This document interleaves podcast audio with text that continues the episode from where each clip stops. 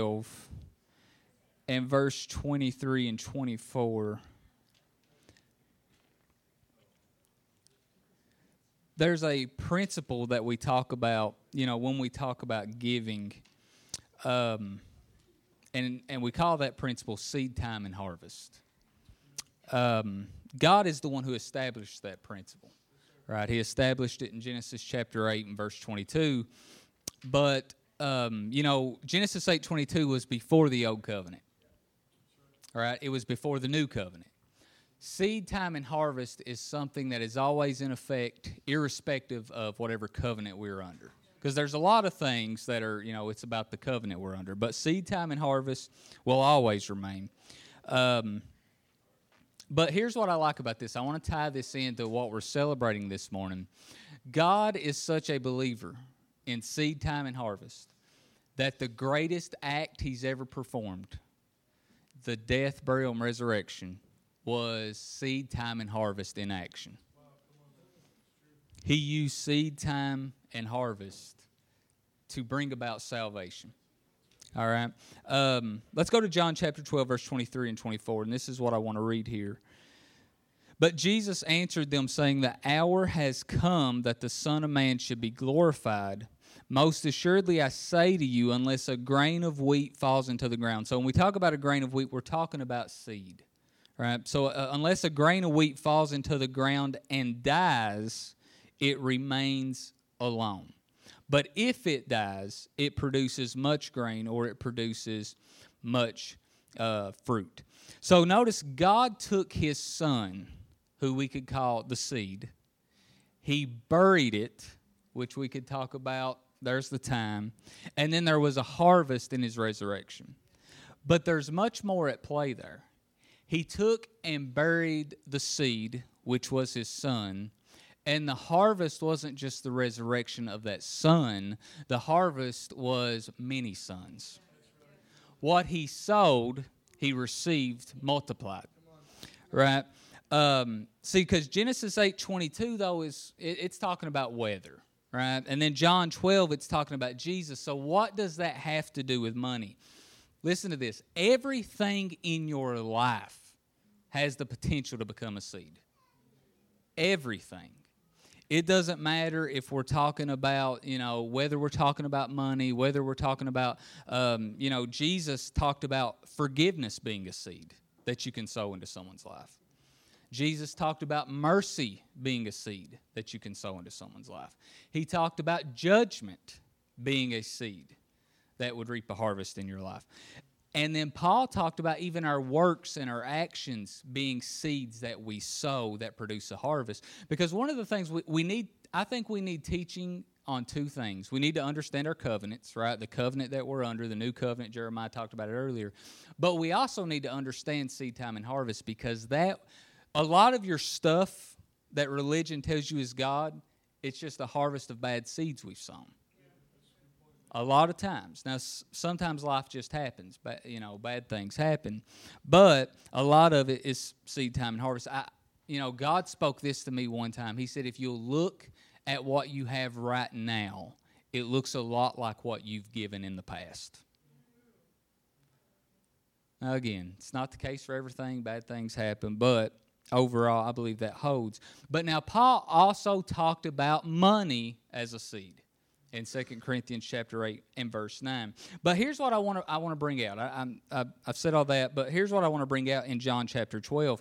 He said, Unless a grain of wheat falls into the ground and dies, it remains alone. Unless you sow a seed, nothing happens, is what he's saying. So here's what I want to say anything, think about this and hear my heart here. Anything you don't give or sow is as big as it's ever going to be. So if I've got $10 and I just go down to the gas station, get a candy bar, a pop, whatever, you know, um, that's as big as that $10 will ever be in my life. That's the only time I will ever see that $10 in my life, right? But if I take and I sow that $10, there's a principle of multiplication that goes into effect. Um, now, now let me say this on the flip side: you you can take that and go wrong with it and think, well, I, I need to give everything I've got. Listen, if you need two hundred dollars for groceries, then you need two hundred dollars for groceries. Right? I mean, you you know that's not your seed because you got to eat. Right? Um, but at the same time, you know, listen, and that's why we hate we hate when we go to the store and like, wow, I just spent this much money and this is all I got because we know it's gone. But when we give, whether it's, you know, towards the gospel like this morning or God tells you to sow into someone's life, that seed will be multiplied. Guaranteed. Just like Jesus, you know, when he said, Father, into your hands I commend my spirit or I commit my spirit, here's what he was saying I'm the seed, go ahead and, and sow me and I'm trusting you from here on out. Right? Um, but look here, he says, but if it dies, it produces much grain. So if I take, so I'm talking about that $10, if I take $10 and sow it, to me it dies. Why? Because I'll never, because I'm, I'm not going to see that $10 again. But I'm going to see a multiplication off that come back. Right? Um, so think about this. Think about if God had not sent the seed of his son. If he had not sent his son, his only begotten son, he would still have what? A son. But because he sold his son into the earth, he now has billions of sons. Right? And he it's just him showing us, listen, you can trust me with this here it is being used. It, it, I have it works so well that God's saying I use it, right? And well, how? Don't know. Don't have to know. Uh, Jesus was teaching on, on, a sower. He said, "Listen, the sower goes and sows the seed, and uh, he says, you know, the seed sprouts and grows. He himself, speaking of the farmer, does not know how. A farmer doesn't have to know the science of a seed." the science of, of a, a crop. All he knows is when I put that in the ground, when I water it, when I take care of it, eventually there's a harvest. He just, he tried it at some point. He's seen it work, and he said, You know what? That works. I don't understand it. I don't know how, but I think I'll do that. Why? Because he knows what he wants, right? He wants a harvest. So, you know, with, with us, we can look at our life and we can say, and like I said, it, it goes far more, it exceeds far more than just money. All right, everything. Um, your kids are a seed that you're sowing into this world. Right? When you're kind to someone, that's a seed that you're sowing into the world. Right? It, everything is a seed. That when I received that revelation of seed time and harvest, it changed my life because I realized literally everything I do has seed potential. Everything. Everything. Good, bad, everything. So what I what I take and do, and I was like, what's the harvest I want here? And that tells me what I need to sow. Right? Because there is this this level of discernment in sowing and reaping, Paul taught in first uh, Second Corinthians 8 and 9. He says, listen, God gives bread to the to the eater, right? Seed to the sower. So there's that part what do I eat? What do I sow? One principle God gave me years ago, maybe this isn't for you, but He said, if that's nowhere near meeting your need, that is probably your seed. All right? So, you know, let God teach you this principle because people have abused it, but let Him restore that to you. And how? By looking at the Son. Because you see Him using it with His Son so He could have sons right? Isn't that good? Man, that's so good. So, uh, guys, if you need a giving envelope, you can raise your hand and Tim will get that to you. Father, we just thank you for this opportunity to give. We bless each and every seed that is sown this morning, that it will multiply and bring forth a bountiful harvest. In Jesus' name, amen.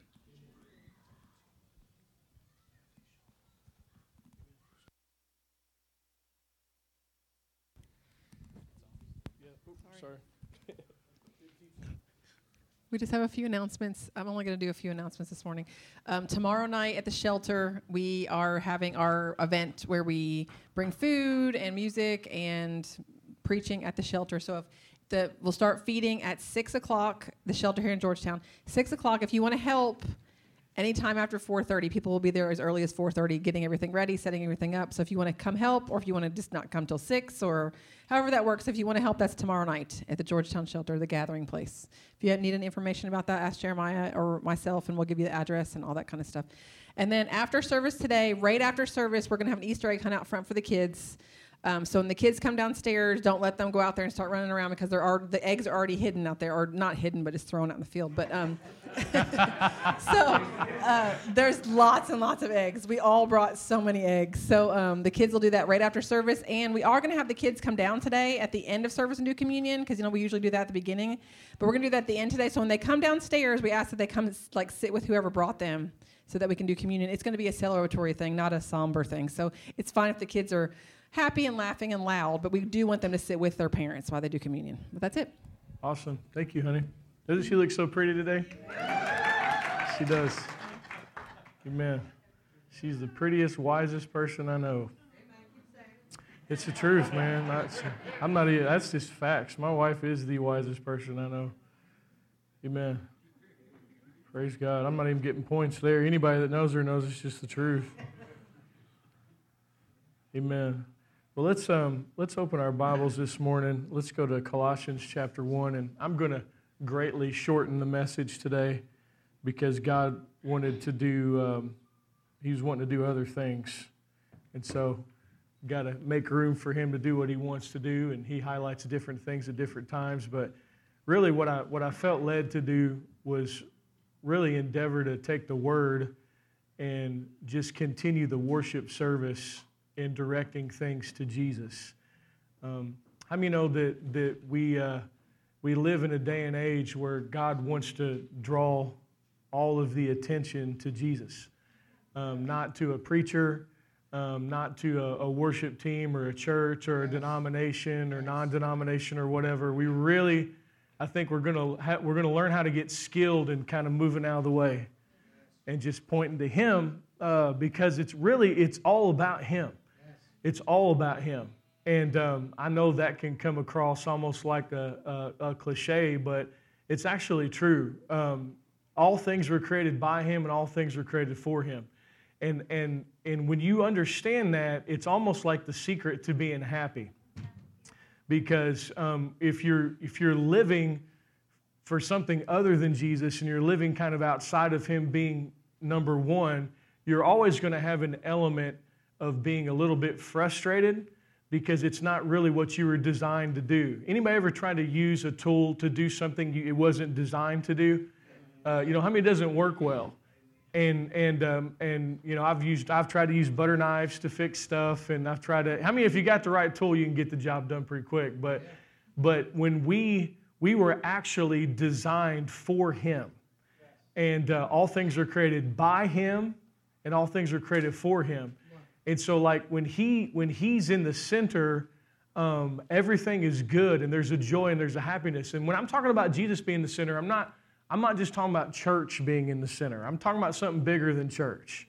And uh, I think that's really important. And I thank God for church. I love church. How many know it's been good that we've came together today? We've had a good time and we've experienced the presence of the Lord. It's been good. And but but but Jesus is so much bigger than a church service or a church building or just a moment in time. I mean, he actually wants to, to live in fellowship with you all the time.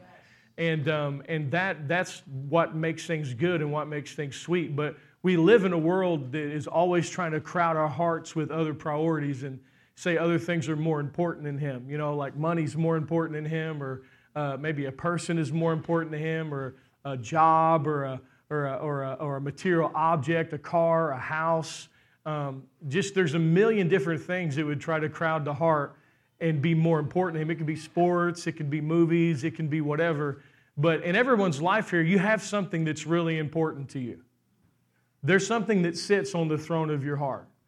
And, uh, and it could be a good thing. You know, it could be your children, or it could be your spouse, or it could be whatever. But when, when your priorities are off, um, it tends to lead to not being happy um, because you're not really doing what you were created to do. And if you if we can make him center, then everything else gets taken care of. Your spouse gets taken care of, your children gets taken care of, your finances get taken care of, everything else gets taken care of. but when there's something before him, then it actually becomes an idol and it, and it actually is something that can weigh you down. Now, if your priorities are off and you have a hundred other things before him, listen, it doesn't change the way he feels about you. He still loves you very much. And, um, and, and he's all, he, he doesn't love someone else who has him prioritized higher than you do. He doesn't love that person more. No, he's not like that. He just loves you, but like he wants what's best for you. You know, I know that, you know, with my kids and stuff, I can see my little kids and I can see them about to make a mistake. You know, uh, you know, Lily, for example, she always wants to climb on stuff and she always wants to, you know, climb up. She's very strong willed. She wants to do everything herself. And there are times when I can see her, she's about to like fall. But like, I, I, and not like, like a major fall, but like maybe like stumble or something. I want, I love her so much, I want to help her and help change her direction so that she doesn't fall, right? And so God knows that when we have things prioritized above Him, then it, it, we, we kind of set ourselves up for a fall. And so He lovingly wants to direct us back to Him and allow Him to be that number one priority in our life because that's actually how everything was set up. And in Colossians chapter 1 and verse 15, it says, talking about Jesus, it says, He's the image of the invisible God. He's the firstborn over all creation. For by Him all things were created that are in heaven and that are on earth, vis- visible and invisible, thrones or dominions or principalities or powers. And I was quoting this a moment ago, but it says, all things were created through him and for him. And he is before all things, and in him all things consist. He is the head of the body, the church, who is the beginning, the firstborn from the dead, that in all things he may have the preeminence. All things were created by him. How many know Jesus is the Word of God? He, God spoke, and, and when, he, when, when Father God spoke, Jesus is what came out of his mouth. And so everything that you see was created by Jesus. Jesus is that word of God. When he said light be, Jesus was the agency in which that was spoken. And I know that can kind of trip our circuit wires a little bit in our understanding. But Jesus, he is the word of God. And so everything was created through him. Everything you see, the chair that you're sitting in, the clothes that are on your body, um, the cells that are in your body, your skin, your fingernails, your hair, your personality, all those things were created by Jesus. And then, although all of that was actually created for Jesus. And, and, that, and so when we understand that, when, when we start to live as unto Him, and listen to me, living as unto Him is not you trying to prove your worth. It's not you doing everything perfect. It's not you doing everything right. It's you realizing how much He loves you and you realizing how much He values you and you realizing that the cross was a success and your sin has been removed from you and you're living in an eternal state of being forgiven. You're living in an eternal state of being made right with God. When you start to realize those things, He starts to become more important. He starts to become the bigger picture. And in understanding that and realizing that, you start to unlock just the key to happiness. Anybody ever lived and lived frustrated? And had a period of time being frustrated with things? And, and so many times in the world we live in, we think, well, man, you know, I just need a bigger paycheck. I just need a nicer car. I just need this. I just need that. Have you noticed when you got that new thing that it didn't keep you happy? No matter what it was no matter what you got, how many know it will only satisfy you for a short period of time? And everybody in here, you probably have goals. You probably have things that you like to accomplish, things you'd like to have, and there's nothing wrong with those things. But how many know when you get that, there can still be an element of dissatisfaction? There can still be an element not fulfillment. And the, the reason is, is because you were created for Him. And so, like, you're only going to be happy living in relationship to Him. And the thing about it is, you can be happy with far less living in relationship with Him. How many of know the abundance of things does not guarantee happiness? Hollywood is a beautiful example of this. we see these people that, you know, they, they have all of this money, they have all of this fame, you know, they're good looking people, they have this, they have that, they have everything. How many of those people are miserable? It's real easy to, to tell. I mean, we got those people like that killing themselves all the time. We got people like that living in depression and misery all the time because things don't have the ability to satisfy you. People don't have the ability to satisfy you because you were created by Jesus. And so, how many of you can do everything as unto the Lord? Everything. You can sweep the floor as unto the Lord. You can, you can make a casserole is unto the Lord. You can be kind to somebody is unto the Lord. You can grocery shop is unto the Lord. You can drive is unto the Lord. What's that look like? Well, it looks like number one, you receiving love because you got to receive His love. That's like the most important thing. but the next thing is it's you're giving love to other people. You're happy when you're being loved and loving. You are not happy when that's not happening. And, and God wants us to live in that place of unity and in that place of union with Him and, and living as unto Him. There's a secret there to happiness. All things are created by Him and all things are created for Him. And so I just want to draw a little bit of attention uh, to who he is. You know, in the scriptures, in, in John chapter 1 and verse 1, it talks about him being the Word of God. We talked about that just a second ago, but I'll read it to you. It says, In the beginning was the Word, and the Word was with God, and the Word was God. He was in the beginning with God. All things were made through him, and without him nothing was made that was made. In him was life and the life was the light of men. And the light shines in the darkness, and the darkness did not comprehend it. And then you drop down to verse 9, it talks about him being the light of the world. Verse 9 says, That was the true light, which gives light to every man coming into the world. He was in the world, and the world was made through him, and the world did not know him. So think for just a moment. Jesus created everything. And then he came, then he came down and he became flesh.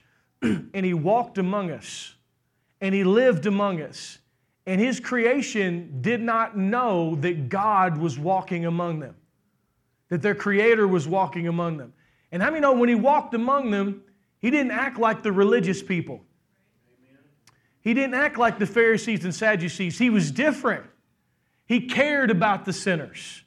He didn't, he didn't condemn them and stone them and kill them. How many of he was a physician to them? And he came to them and he found them and he loved them. He found, you know, women in the streets caught in the act of adultery and he and they all wanted to, and the religious people wanted to kill him. And Jesus said, No, I didn't come to destroy life, I came to save life.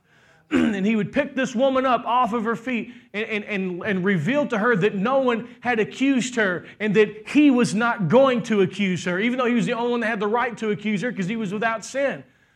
And then he set her free and he let her go. And he went and he, he went and he picked out his disciples, and they were rough, cussing fishermen, and they were just common people. And he picked them out and he called them forth and he called out, you know, tax collectors. And, and, and you see sinners so attracted to Jesus. The sinners loved Jesus. The religious people hated Jesus. Because when the Creator came down, he came down as the physician. He came down to heal.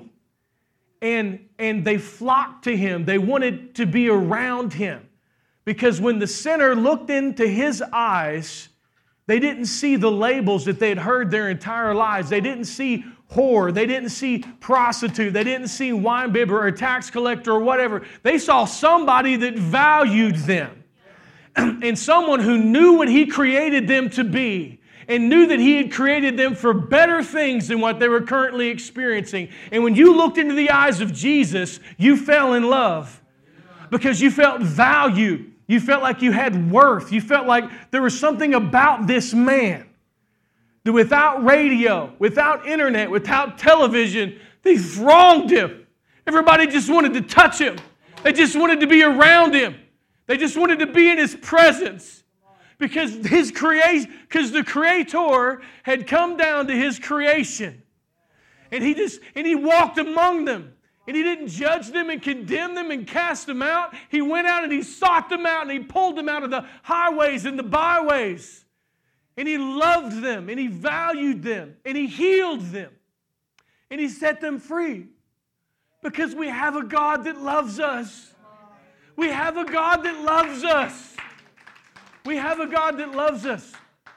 But because of the Pharisees and Sadducees and the misrepresentation of who God was, everybody walked on eggshells around God and they were scared to even say his name because they thought for sure God hated them. They thought for sure God wanted to judge them. They thought for sure that God thought that one group of people was better than another group of people. But when Jesus came, he said, If you've seen me, you've seen the Father.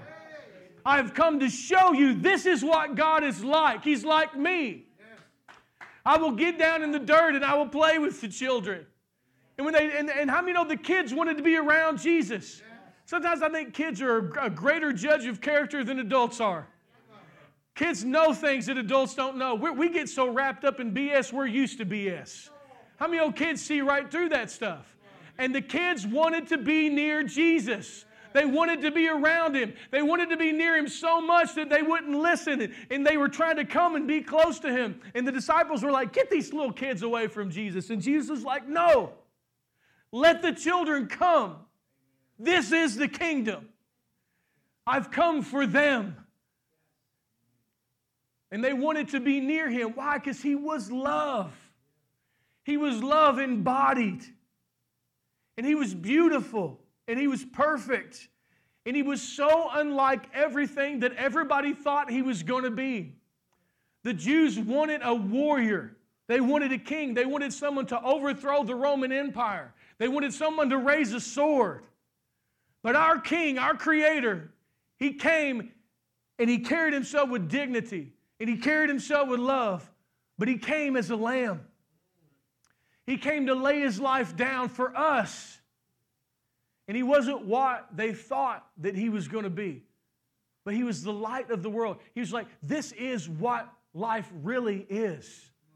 I mean, you know that, that, that, that people get so caught up in thinking one person is better than another person. How many know Christianity is one of the, one of the worst places on earth for that stuff? It's one of the worst places on earth for, for, for hierarchies and, and, and one group of people being better than another group of people. I'm telling you, when our God came down, He destroyed that system. He went into the temple and He tossed the temple tables. And He said, You've turned my house into a den of thieves, but it's supposed to be a place of relationship and prayer. In God's kingdom, there's not one son that's better than another son. There's not one daughter that's better than another daughter. And, and, and, and the church at large has gotten so wrapped up in superstar preachers and, and, and, and superstar worship teams and superstar churches and superstar this and superstar that. And I'm telling you, the Lord is laying the axe to the root to that. We can't, there's only one that should be worshiped.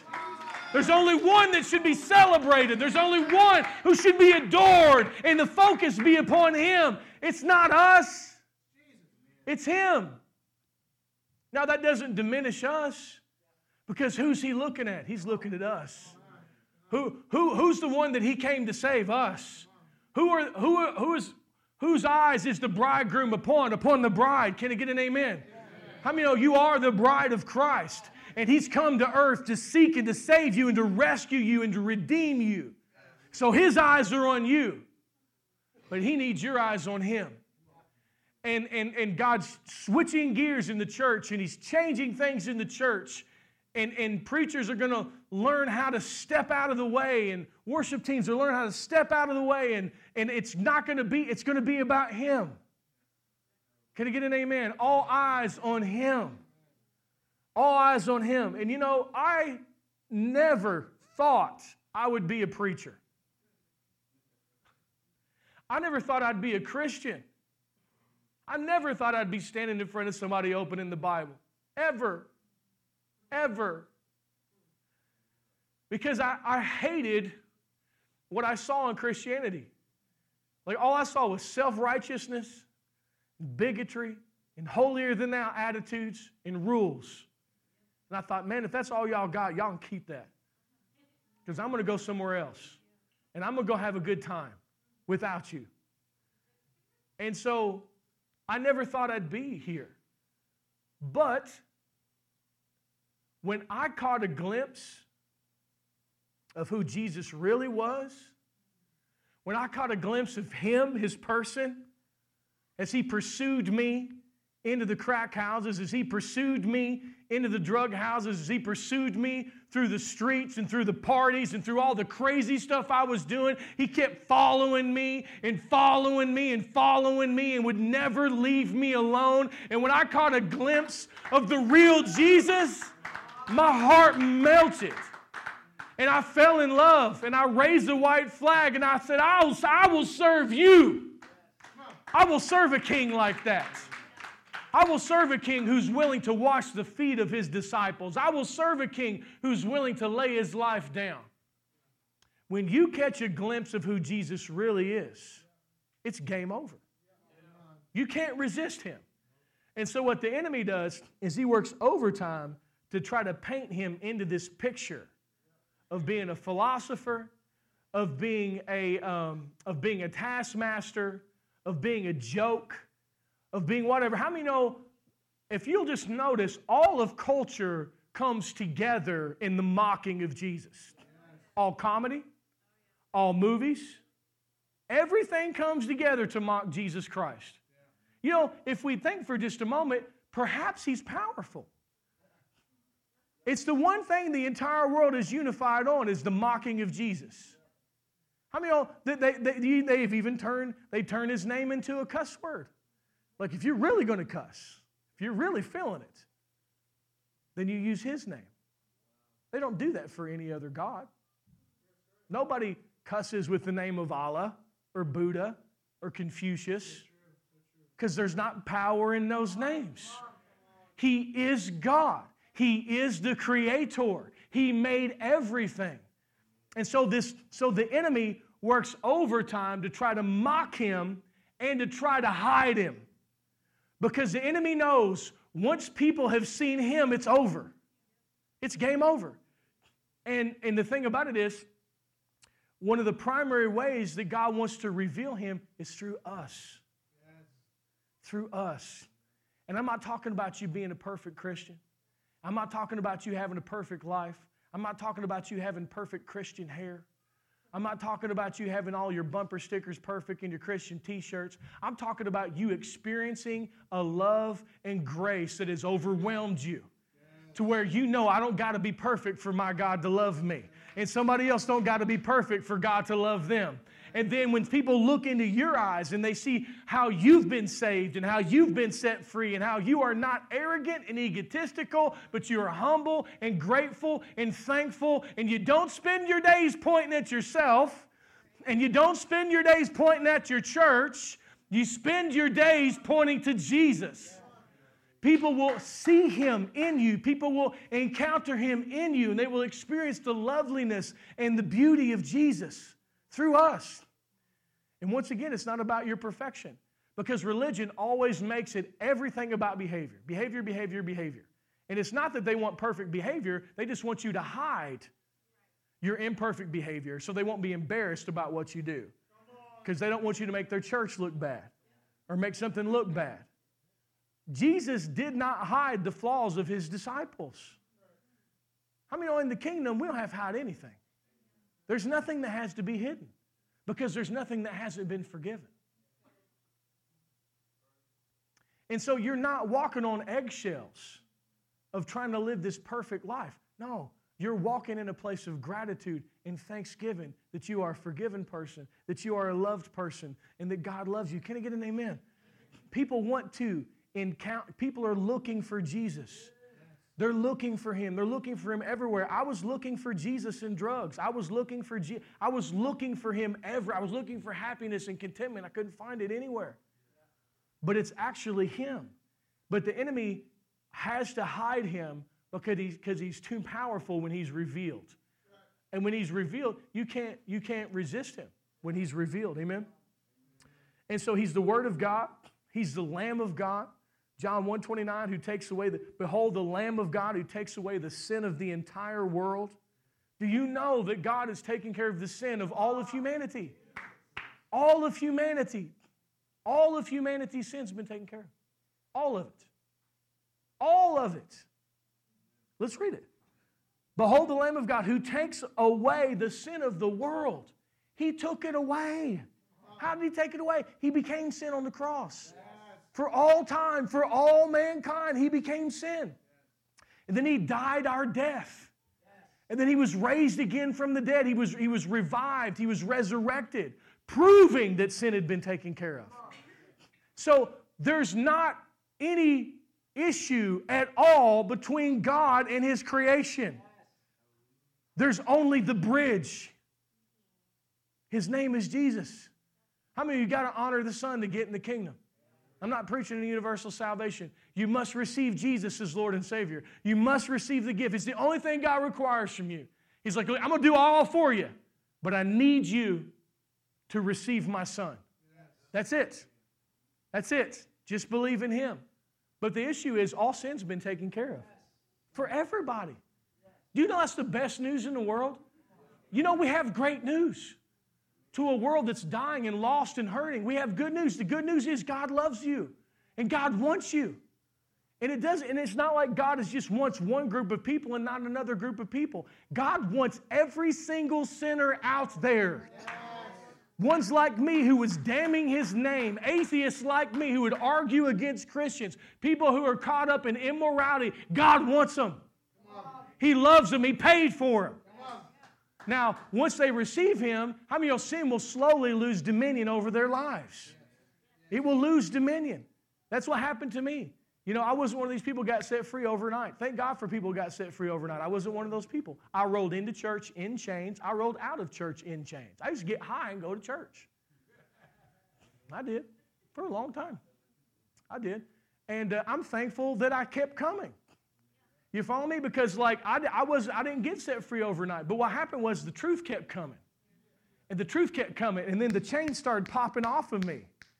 And then now I stand before you, I'm totally free. Free from drugs, free from alcohol, free from pornography, free from lust, free from all that junk. It has no control over me anymore. I'm free. I ain't free from donuts. Still, still got a work in progress. Hallelujah. Ain't free from cinnamon rolls. Don't take that personal, man. Let me tell you a funny story. I'm in the now. Everyone knows I love sweets, right? Anybody that knows me knows I love sweets. So I'm in the kitchen, and like I got the last homemade Emily cinnamon roll back there, and I have got this thing, and I've been working my whole. I'm going. I'm going to hit the gravy and the biscuits, I'm gonna get that cinnamon roll. That's my goal. I'm loving on everybody, talking to everybody, but I'm slowly working my way back there. And I'm watching them cinnamon rolls because I know how quick they go because they're homemade. And so I'm like, okay, there's a couple more. And so I get that last cinnamon roll and I put it down. And then I got it and I'm eating my biscuits and gravy. And Drew comes over and he's like, hey, man, tell me about your trip. How was the ministry trip? And da-da. So we're talking and we're fellowshipping. And then we're talking. And then all of a sudden I look around and I realize, what happened to my cinnamon roll? Who? Where'd my cinnamon roll? Who took my cinnamon roll? Drew ate my cinnamon roll while I testified. He's like, Tell me about your ministry trip. Tell me about. Amen. Let's give it up for Drew. Come on. He's bringing freedom and deliverance into my life. Hallelujah. One cinnamon roll at a time. Praise God. For the record, he did not know that it was mine. Just kidding. He was there for the love. He was there for the love. Hey, and for the record, there was actually another pan of cinnamon rolls, so I still got to eat a cinnamon roll. Praise God. The Lord is good. Amen. So I'm free, but I still got some areas that I'm working on. Anybody got some areas they're still working on? Do you know the Lord will love you and work you through that? The most important thing is just keep coming to Him. Don't run from Him, run to Him. That's the reason that David was a man after God's own heart. It wasn't because he was a perfect man, it was because he ran to God when he made a mistake. Can I get an amen for that? And man, and we got some people out here in the world that need Jesus. And, and, they, and, they're, and they're covered in some sin. Like when we do this outreach on Monday, um, I'm hoping that we have some prostitutes come by. I'm hoping that we have some drug addicts come by. A few, uh, uh, one time we had, we had the guy that ran the meth house come by. And because there, there's a meth house that's on that street, and he came. And he ate. Now, is he any less worthy of love than any of us? Does God not have a plan for his life? Does God not want to set him free? He does. How many know he's welcome to come and sit down at the table and eat? Now, did he get born again and saved that day? No. He didn't, not that I'm aware of. But you know what we're going to do? We're going to go feed him again.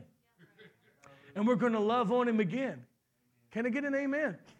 Because it's not a drop of grace that sets people free from the dominion of sin, it's an abundance of grace.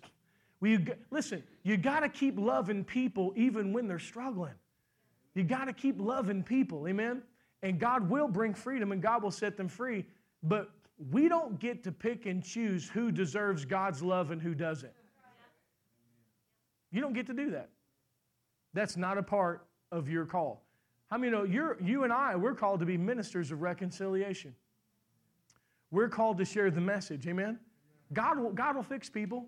You know, when I first got saved, I used to, I would pray over my food in the break room and drop F bombs all day long. I wasn't sanctified. I didn't grow up in church. I didn't know any better. I didn't. How many know God still loved me? And how many know God still heard my prayers? Can get an amen? Come on now. Hallelujah. God's not scared. Right? But but now God God has set me free from these things that I'm talking about. But I'm saying all these things to, to say this that our, our Creator, He loves us. And the cross was a success. And the Lamb of God took away the sin of the world. Amen? John 14 declares that Jesus is the truth. He is the truth. He said, I am the way, the truth, and the life. No one comes to the Father except through me. And then John 8 12, he said, I am the light of the world. He who follows me shall not walk in darkness, but have the light of life. John 7 uh, 37, he said, I am the fountain of living water. He said, If anyone thirsts, let him come to me and drink. Whoever believes in me, as the scripture has said, out of his heart will flow rivers of living water. John 6 35, he said, I am the bread of life. Like he's everything. And what you have to understand is that your Old Testament, everything in that Old Testament actually points to Jesus. Every single sacrifice, every lamb, the Passover, Moses, Elijah, every tassel on every robe, everything is actually revealing Jesus. He is the Aleph and the Tav. He's the beginning and the ending. He's the Alpha and the Omega. He is everything. Can I get an amen? And, and like you, and, and he want, and everybody in this room, you know him to some degree, myself included. We all know him to some degree. But how many know he wants to show you more of who he is? He wants to, he wants to reveal more of himself to you. And then the final thing that we'll talk about in, in John 11 and in verse 25, Jesus said to her, I am the resurrection and the life. He who believes in me, though he may die physically, he shall live. And whoever lives and believes in me shall never die. He said, I am the resurrection and the life. I am the resurrection and the life. I am the resurrection and the life. How many know God will take something in your life that looks dead and He'll turn it around and bring life to it? It can be a child, it can be a situation, it can be a relationship, it can be a financial moment, it can be it can be sickness, it can be disease, it can be anything where the enemy is trying to push death into your life. How many know God has the ability to turn around? There's nothing too dead for Jesus. There's no heart too hard for Jesus. He is the resurrection and He is the life. Can I get an amen? amen? And He loves you so much. He loves you so much. He loves you so much. He loves you so much.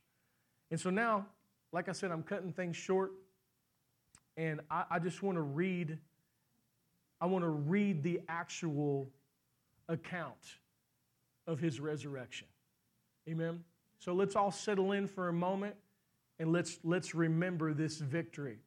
And then we'll then we'll then we'll bring the kids in, we'll end with communion. So, Mark 15, if you want to follow along. It says, immediately in the morning, the chief priests held a consultation with the elders and scribes and the whole council, and they bound Jesus and they led him away and delivered him to Pilate. Then Pilate asked him, Are you the king of the Jews? And he answered and said to him, It is as you say. And the chief priests accused him of many things, but he answered nothing. I always think it's so ironic that God Himself is being interviewed by a simple man. But God Himself is making a decision not to call 12 legions of angels. God Himself is making a decision to lay His life down for us so that He could take away our sin. Then Pilate asked him again, saying, Do you answer nothing? See how many things they testify against you? But Jesus still answered nothing, so that Pilate marveled. now at the feast, it was accustomed to releasing one prisoner to them, whomever they requested. And there was one named Barabbas who was chained with his fellow rebels, and they had committed murder in the rebellion.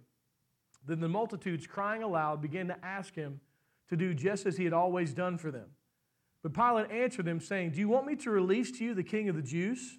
For he knew that the chief priests had handed him over because of envy. But the chief priests stirred up the crowd so that he could so that he should rather release Barabbas to them. How many know Pilate wanted to release Jesus? He really did. He didn't want to, he didn't want to crucify him. Religion, self righteousness crucified Jesus.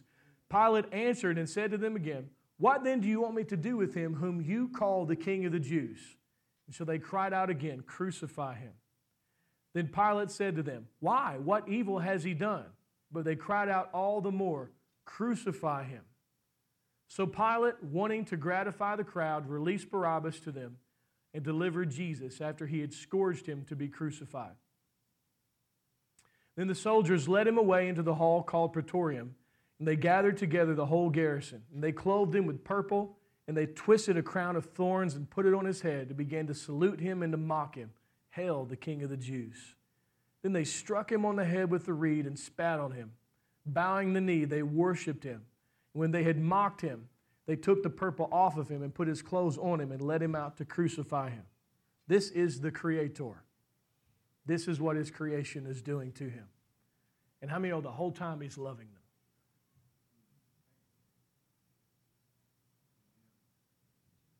He's loving them. Not fake loving them, loving them. Why? He's about to die for the sins they're committing. This is what kind of God we have. then they compelled a certain man, Simon, a Cyrenian, the father of Alexander and Rufus, as he was coming out of the country and passing by to bear his cross. They brought him to the place Golgotha, which is translated the place of the skull. Then they gave him wine mingled with myrrh to drink, but he did not take it. And when they crucified him, they divided his garments, casting lots for them to determine what every man should take. And now it was the third hour, and they crucified him.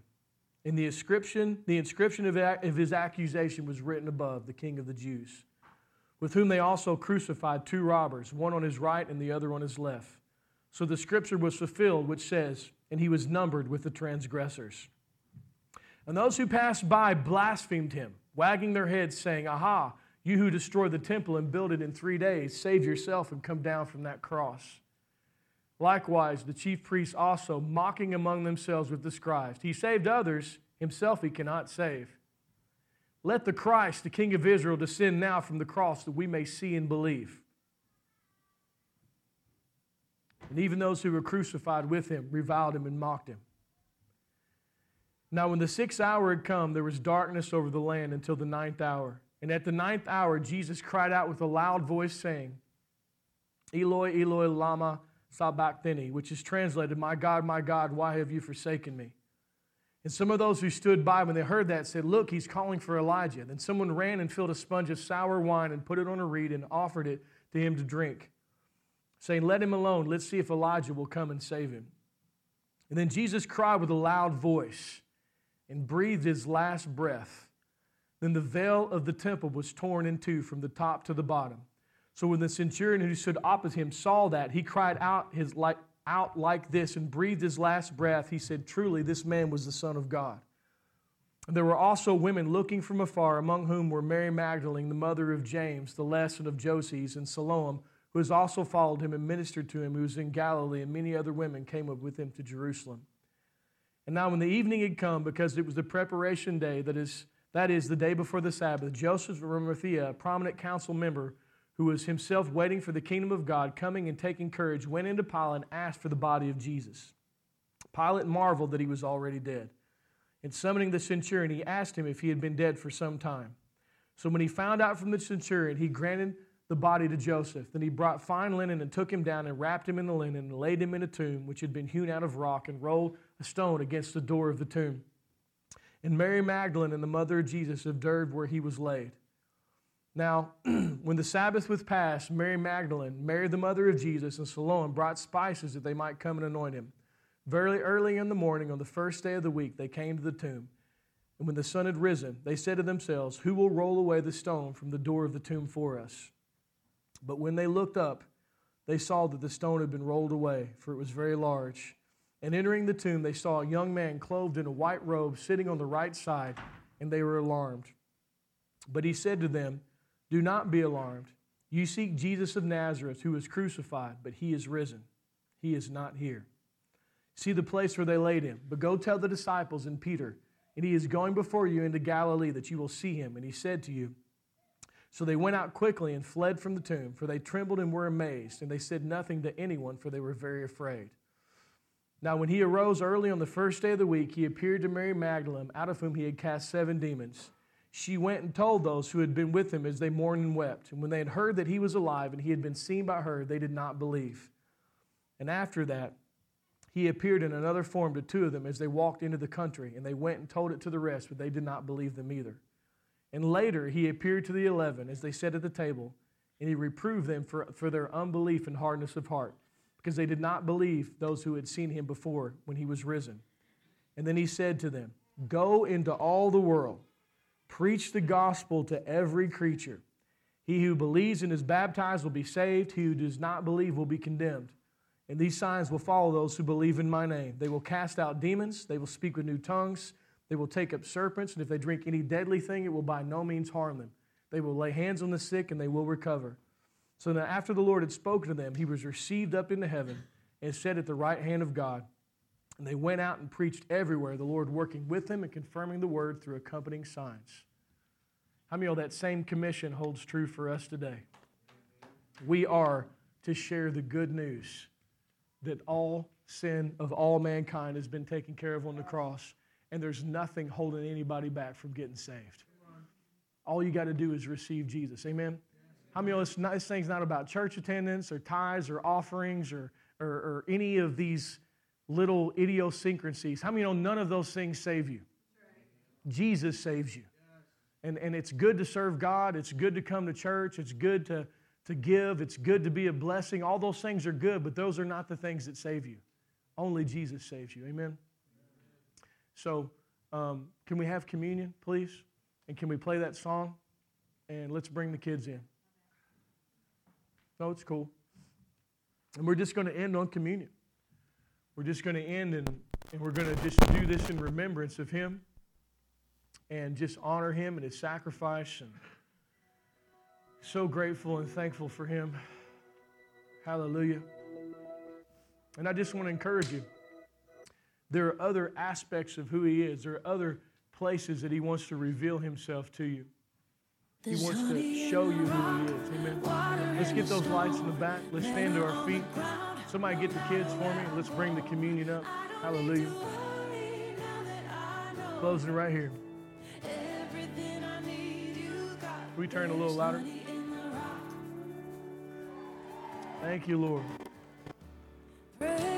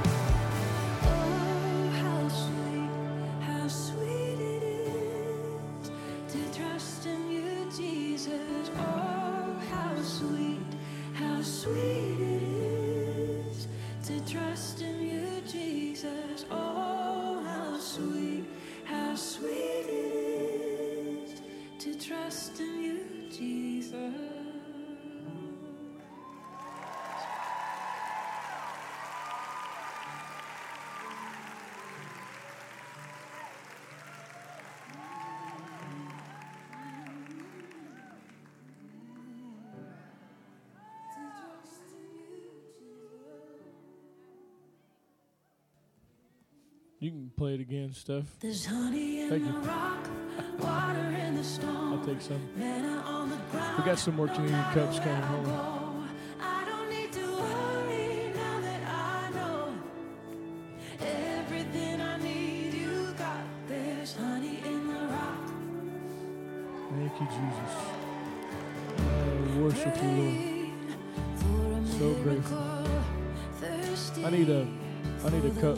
please.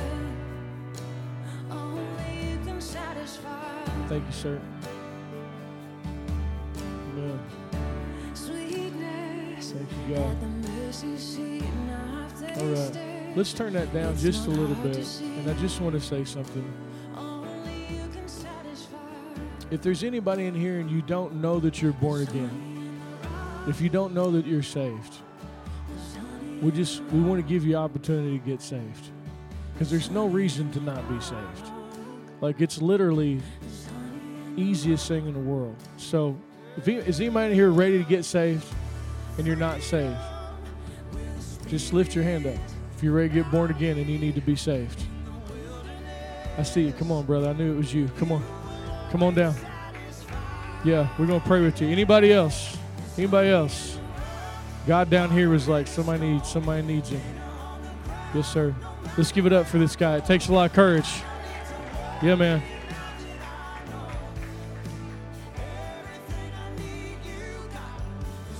Anybody else need Jesus and need to get saved today?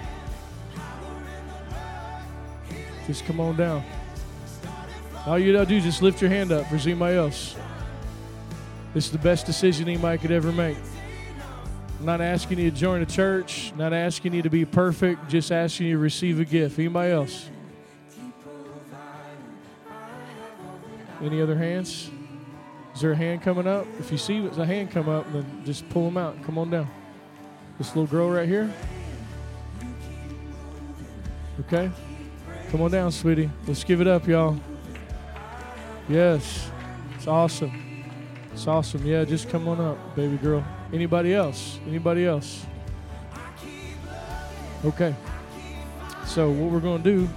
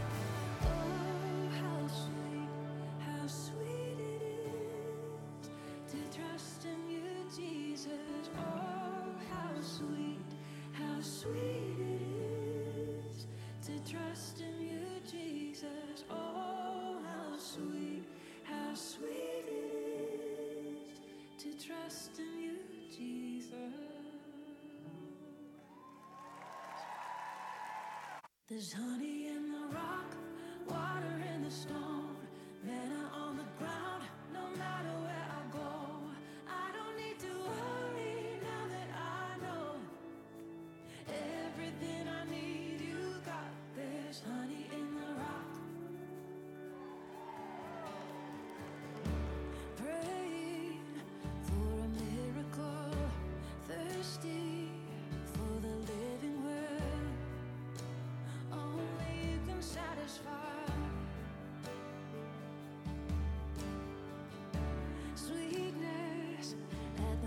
you see, and I've tasted.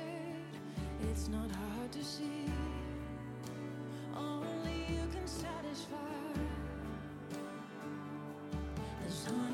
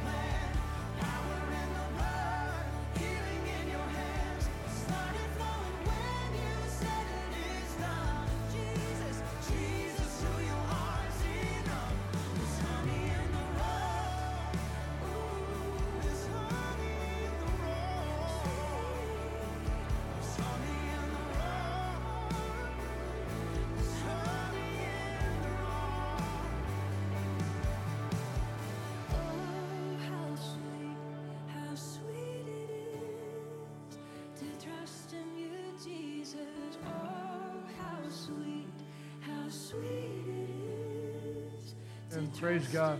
Oh, man, I love Jesus. Let's lift the bread up, y'all. Hallelujah. Father, we just thank you. Lord, I thank you that for everybody in here, this would be a, just a special moment, a special moment, Lord, of, of us remembering your victory. I thank you, Lord. It's a, we can turn the music down now. I thank you, Lord, that it's not just a ritual, it's not just something that we do because it's what we're supposed to do. I thank you, Lord God, that we do this in remembrance of you. We remember your victory. Jesus, we thank you. You were successful on the cross. You were successful on the cross. Our sins and lawless deeds you remember no more. I thank you, Lord. Your body was broken for us, and we celebrate. We eat the bread of life now.